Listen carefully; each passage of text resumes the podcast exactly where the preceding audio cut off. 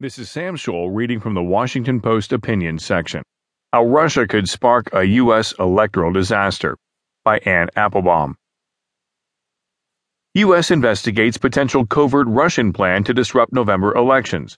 To those unused to this kind of story, I can imagine that headline from the Post this week seemed strange.